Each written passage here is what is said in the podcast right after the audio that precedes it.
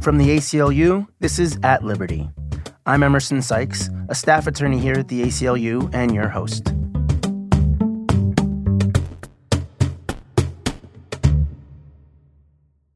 It seems like Supreme Court Justice Ruth Bader Ginsburg is on everyone's mind recently. She's become a cultural icon, inspiring internet memes, biographies, documentaries, and a new feature film on the basis of sex. And at the time of this taping, she's recovering from what her doctors called a successful surgery. But today we wanted to take the opportunity to reflect on Ruth Bader Ginsburg's impact on the ACLU, where she founded the Women's Rights Project. We have with us in studio Lenora Lapidus, the current director of the Women's Rights Project, who's worked for the ACLU fighting for gender equality since 2001. Lenora, it's a great pleasure and honor to have you with us. Welcome to the podcast. Thanks so much. It's great to be here. Can you start by telling us a bit about the founding of the ACLU's Women's Rights Project and the role of Ruth Bader Ginsburg? Sure. The Women's Rights Project was founded by Ruth Bader Ginsburg in 1972. The prior year, she had written a brief on behalf of the ACLU in a case called Reed versus Reed. This was the case in which, for the very first time, the U.S. Supreme Court held that the 14th Amendment Equal Protection Clause prohibited sex discrimination just as it prohibited discrimination on the basis of race.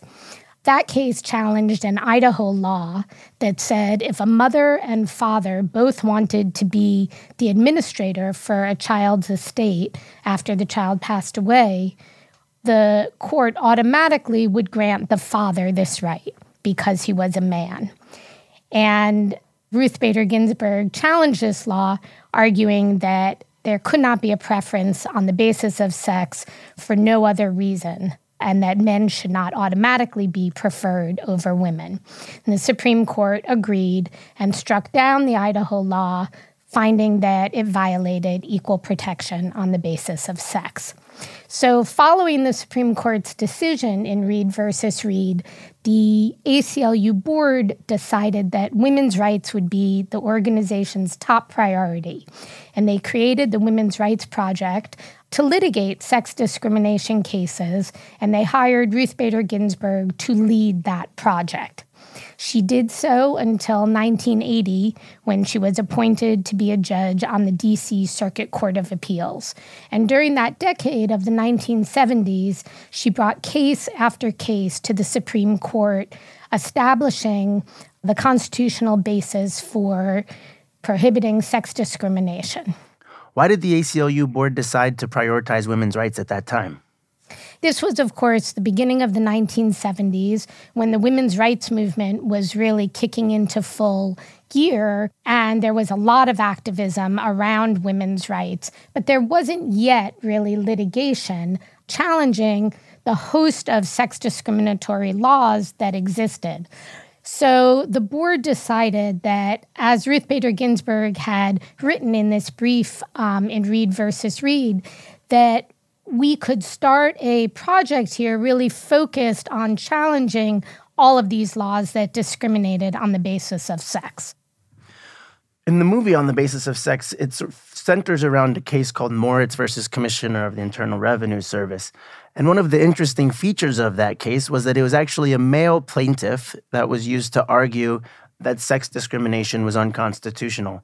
And as I understand it, that was actually not unique to that case where there was a male plaintiff used to argue for gender equality. Can you talk a little bit about the risks of that type of approach? So, a few answers. First of all, yes, Moritz was actually the very first case in which Ruth Bader Ginsburg wrote a brief arguing that the 14th Amendment prohibited sex discrimination.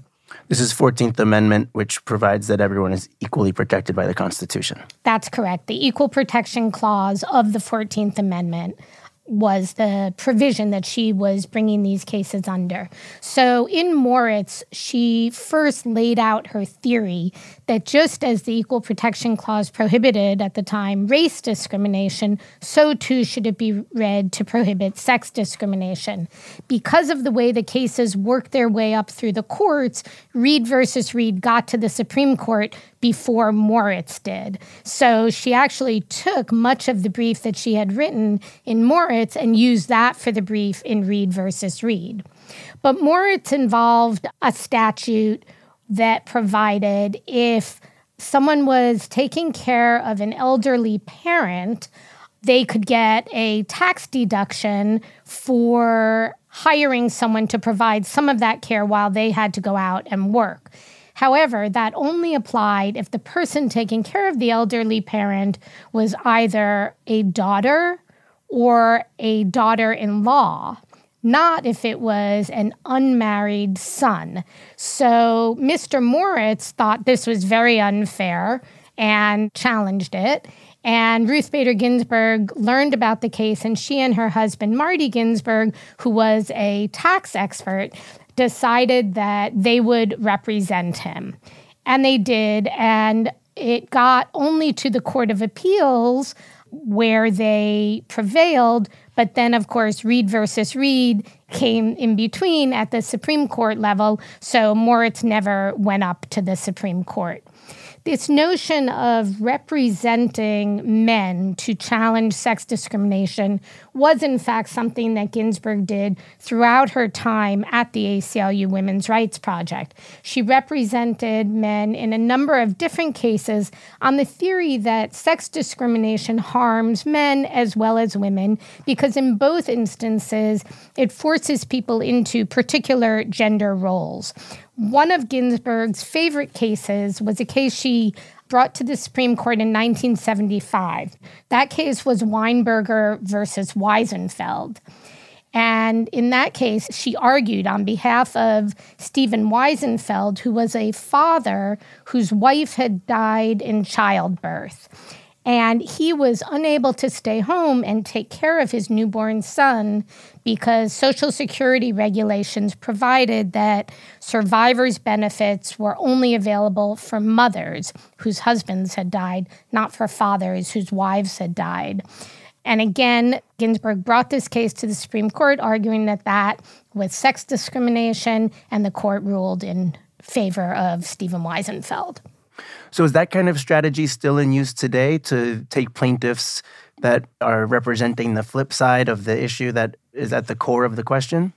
Yeah, actually, we have a case right now against JP Morgan Chase. And JP Morgan Chase provides 16 weeks paid parental leave for mothers who have just given birth, but only two weeks for fathers who have just had a child. There is perhaps some discrepancy for immediately after childbirth when a woman who's just given birth needs to recover from giving birth. However, after that time, the parental leave is really providing bonding time for a parent to bond with their new child. And so uh, we believe that that should be provided equally to mothers and fathers. The case brought on behalf of a father here is not only beneficial to men who want to spend time with their children, but also it begins to break down the gender stereotypes that caretaking for a newborn is really women's work. And that winds up harming women in the workforce because then employers feel like it's more of a burden to have women. They won't hire them, uh, they won't promote them. So, really, um, using men as plaintiffs in these cases benefits both men and women. One of the scenes that really stuck with me from the movie was when Ruth Bader Ginsburg describes a list that's been compiled of the hundreds of laws that discriminate on the basis of sex and calls them a hit list. And it's sort of portrayed that the ACLU Women's Rights Project is going to make this list their working document for their agenda over the next several years. And I wonder, as the current head of the Women's Rights Project, how much progress has been made on that list? Yeah, so one of the great things that happened in the Moritz case was that the government attached an appendix to its brief that listed these thousands of laws that all differentiated on the basis of sex and treated people differently just simply based on whether they were women or men. During the 1970s, this was, in fact, the list that provided many of the cases that Ginsburg and her colleagues here at the ACLU brought to the Supreme Court. And they were successful in striking down law after law that differentiated on the basis of sex. By the end of the 70s, most of the federal laws, which were what they were challenging for the most part, most of those laws that differentiated on the basis of sex were declared unconstitutional. And so, in many ways, the most explicit sex discrimination was taken care of. And those laws were struck down. However, many of the same issues that Ginsburg and her colleagues were challenging still exist. So, for example, a huge priority of Ginsburg's was these gender roles, and particularly uh, gender roles in the family. We still see, for example, huge problems with pregnancy discrimination. That's one of the top priorities of the ACLU Women's Rights Project today, where employers refuse to provide accommodations for pregnant workers. For example, we have several cases on behalf of police officers. They're fully capable of continuing to do their jobs, but for the final few months of their pregnancy, request desk duty rather than going out on patrol. And even though police departments will provide desk duty to officers for a whole host of reasons, if the reason is because the officer is pregnant, then the police departments are unwilling to do so. That, of course, violates the Pregnancy Discrimination Act, which is part of Title VII, which prohibits employment discrimination. But nevertheless, many employers still do treat pregnant workers differently from other workers in the workplace. That's really interesting. I think in the current context, there's a lot of debate publicly about gender roles within the family and also in the workplace. We can think about all of the different uh, recent developments in terms of the so called pink wave and the midterm elections, the Me Too movement, but the role of gender in our society is being sort of reconsidered in a very deep way. So I'm wondering how you and the Women's Rights Project see yourself positioned within the current context and how it's affecting your priority issues all of that has had a huge impact on our work and on the ACLU overall. Many of the ACLU's new members, the majority are women, and in large part, they are activated by this same frustration with the role of women that continues today. So, in the wake of the Me Too movement, we started getting many more calls from workers who were complaining about sexual harassment. And just recently, we joined forces with some other attorneys who are representing workers at McDonald's. And this is a nationwide effort on behalf of low wage workers who work at McDonald's restaurants all over the country and are subject to sexual harassment, where there are really very few policies in place to prevent and remedy sexual harassment when it occurs. Working within a multi issue organization like the ACLU, sometimes the values that we hold dear are in tension. The example of sexual assault and sexual harassment comes to mind, where you and your team have been doing amazing work to make sure that there's recourse available to women who have suffered this sort of mistreatment while at the same time, we also are committed to making sure that there are protections in place for people who are accused of misconduct. This is particularly acute in the criminal context when we know that our criminal justice system is rife with bias and racism and an overemphasis on incarceration. When these types of tensions arise, how do you negotiate these important questions? Yeah, I think the fact that the ACLU is a multi issue organization gives us some added expertise that we can bring to many of these debates. For example, even in just the workplace sexual harassment context, we care very much about the victims of sexual harassment. We also care very much about fair process for who's ever accused. And so we are able to bring to those discussions this dual expertise. And I think that is really helpful. On the criminal justice side, I will say that one of the issues we also care very much about in the Women's Rights Project is women who are caught up in the criminal justice system. And that is sometimes overlooked, and folks think about criminal justice as mostly being about men. And that is really not true. Women, in fact, are the fastest growing population of the criminal justice system. What kinds of issues around women's incarceration are you taking up at the moment?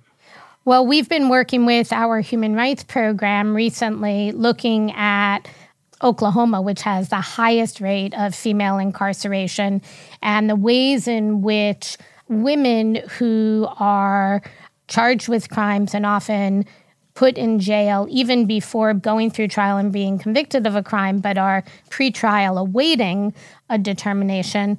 The majority of women who are incarcerated were the primary caregiver before their incarceration.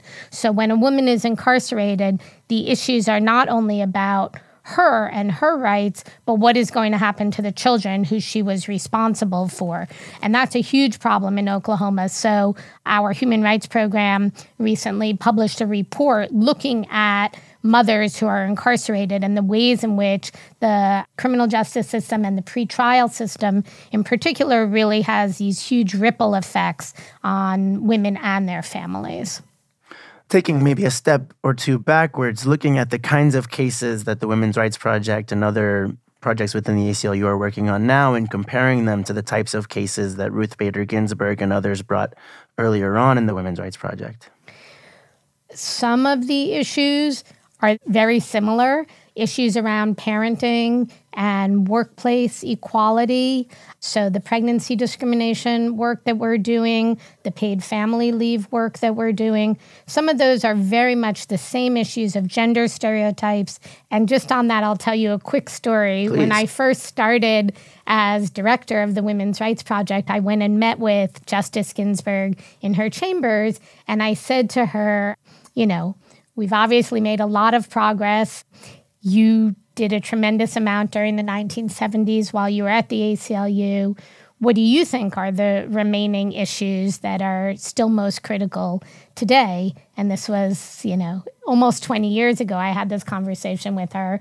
She said at the time, I think we made a lot of progress in getting women into the workforce, but we've made far less progress getting men to be able to play an equal role in the family. And um, when I began, that was one of my major goals was to try to change both workplaces and cultural norms so that men could play more of an equal role in the family. We are still fighting that fight now, again, almost 20 years later.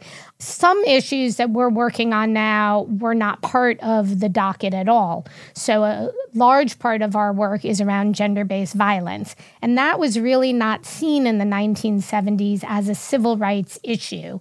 And in my time here, beginning in the 2000s, we've really tried to raise that issue more and look at all the ways in which institutions today really perpetuate gender based violence. So, for example, in the housing context, there are laws in many cities around the country called nuisance ordinances. And what they say is if the police are called to a home more than, say, three times, the landlord must evict.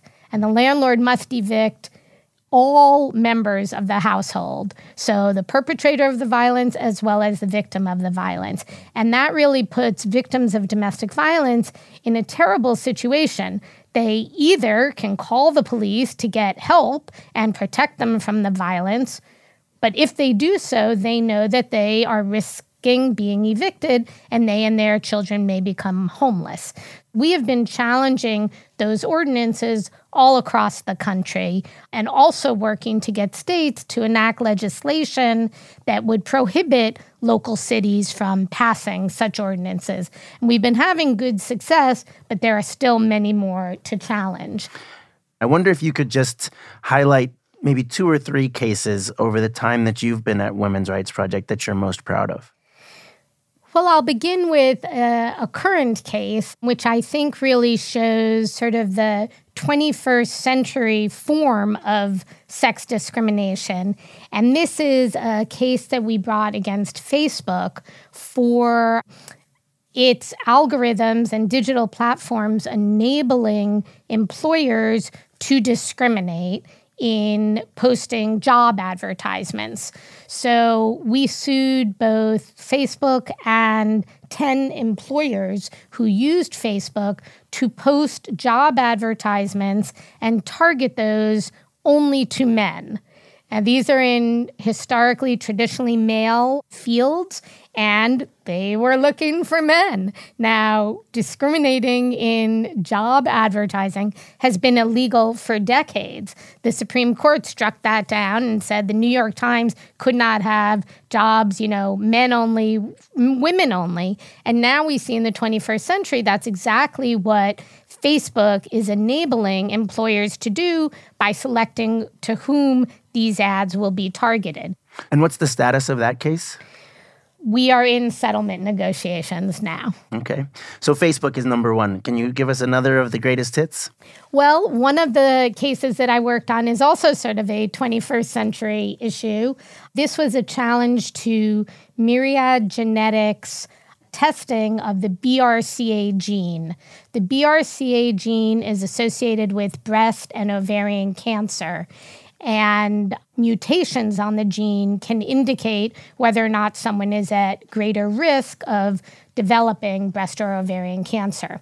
Myriad Genetics does testing, and they obtained a patent on the BRCA gene.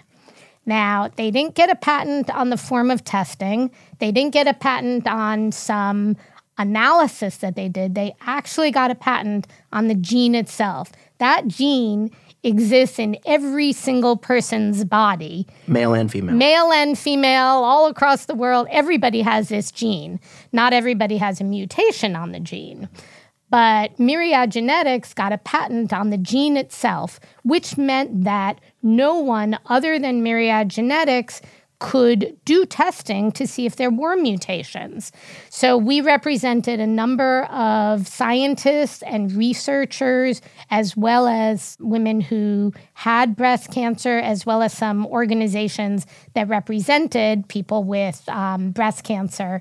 And the case went all the way up to the Supreme Court, and we won in a 9 0 decision, which is very rare. Um, Congratulations. And um, basically, the court held that no private company can have a patent on a human gene. It is part of the human body, it is part of our human lineage, and a company cannot get a patent on that.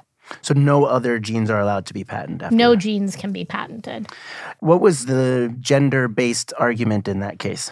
Well, we got into the case because of the breast cancer and ovarian cancer angle by Myriad Genetics holding a patent on the gene and prohibiting any other companies from testing for mutations, it meant that the cost of genetic testing was far higher than it would be otherwise. And it meant that people, primarily women, but not only women, because men, in fact, can get breast cancer as well, but primarily women would be denied the testing and the information that they needed.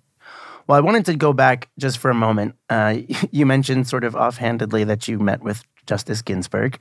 What do you make of her sort of late in life status as a cultural icon? I mean, she's been a legal pioneer, an important lawyer and judge for decades. Uh, but it's only recently that her likeness is on onesies and tote bags and everything else that you can imagine that can be branded. And what do you make of this? Why now? Does the hype match the person that you've come to know? Well, she's been a hero or a shiro of mine forever. So I'm thrilled that now we're just gathering the, the bandwagon, yeah. come around and see and now sees uh, just what an amazing person she is.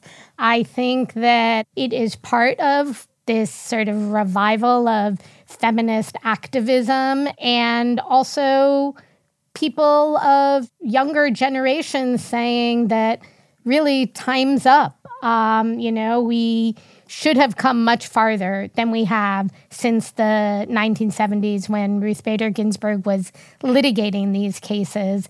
And so I think celebrating her now is also part of the demand for change. I'm interested to hear sort of your origin story and how you came to this work as well. Well, I guess women's rights have always been a driving force for me. My mother was active in the 1970s in what was then called Women's Lib. And um, my mother had her PhD, was a professor during my childhood. My father was also a PhD professor, and people would call on the telephone and say, Hello, may I speak with Dr. Lapidus? and my favorite thing as a little kid would be to say, Which one? um, but I was always very proud of her, but also saw, I mean, I remember she tried to get a credit card in her own name and wasn't able to. And it was ridiculous. She was in an equal position to my father. They were both earning equal salaries, approximately. In fact, she taught at Columbia, so probably earned a little more than he did. And yet she couldn't get a credit card because she was a woman. So I saw her as a uh, successful, career oriented woman, but still facing sex discrimination. And she was also, as I said, very active in the feminist movement. So in college, I was a women's studies minor along with my major and worked at Radcliffe for two years between college and law school. Went to law school to do women's rights work. The first summer, the summer after my first year of law school, I was an intern at the Women's Rights Project. Oh, nice. And little did I know, 12 years later, I'd be back as the director. But so that's always sort of been my goal. And I'm just thrilled that I've been able to actually uh, live the life I was dreaming of living. I wonder if we can just finish up by thinking about the future, both within your project and maybe a little bit about the country more broadly. As we said, we're in a very interesting moment, uh, to say the least, for better or for worse. And I wonder where you think the question of gender equality and women's rights is going over the next few years. We still have a lot of work to do. We have obviously made a lot of progress, but we are still far from equal. If you look at all positions of power, whether it's in government or running businesses, women still are not equal in those positions. I think this last election was fantastic in the number of women who first of all ran for, but then also were elected to Congress and to positions throughout the states. So I find that very encouraging. But, you know, we have a president right now who constantly demonstrates his disdain for women and women's equality among many other groups for whom he also demonstrates disdain. So I think we still have a long way to go. I'm encouraged that here at the ACLU, the Women's Rights Project is growing, which I think is great because that will help advance our efforts. We are working um, in several states to pass laws for equal pay, paid family leave, and pregnancy accommodations. And we've developed a great website that activists can go to um, it's just www.aclu.org backslash gender justice. And that will enable people to participate in activism to get these laws passed and take other measures to push for equality in their states as well as at the federal level. Fantastic. Thank you very much, Lenora Lapidus. We really appreciate you coming on the podcast. Thank you very much for having me. It was a pleasure. Thanks very much for listening. Be sure to subscribe to the podcast, rate us, and tweet at ACLU with feedback. We appreciate your input and we'll be sure to read every message. Till next week, peace.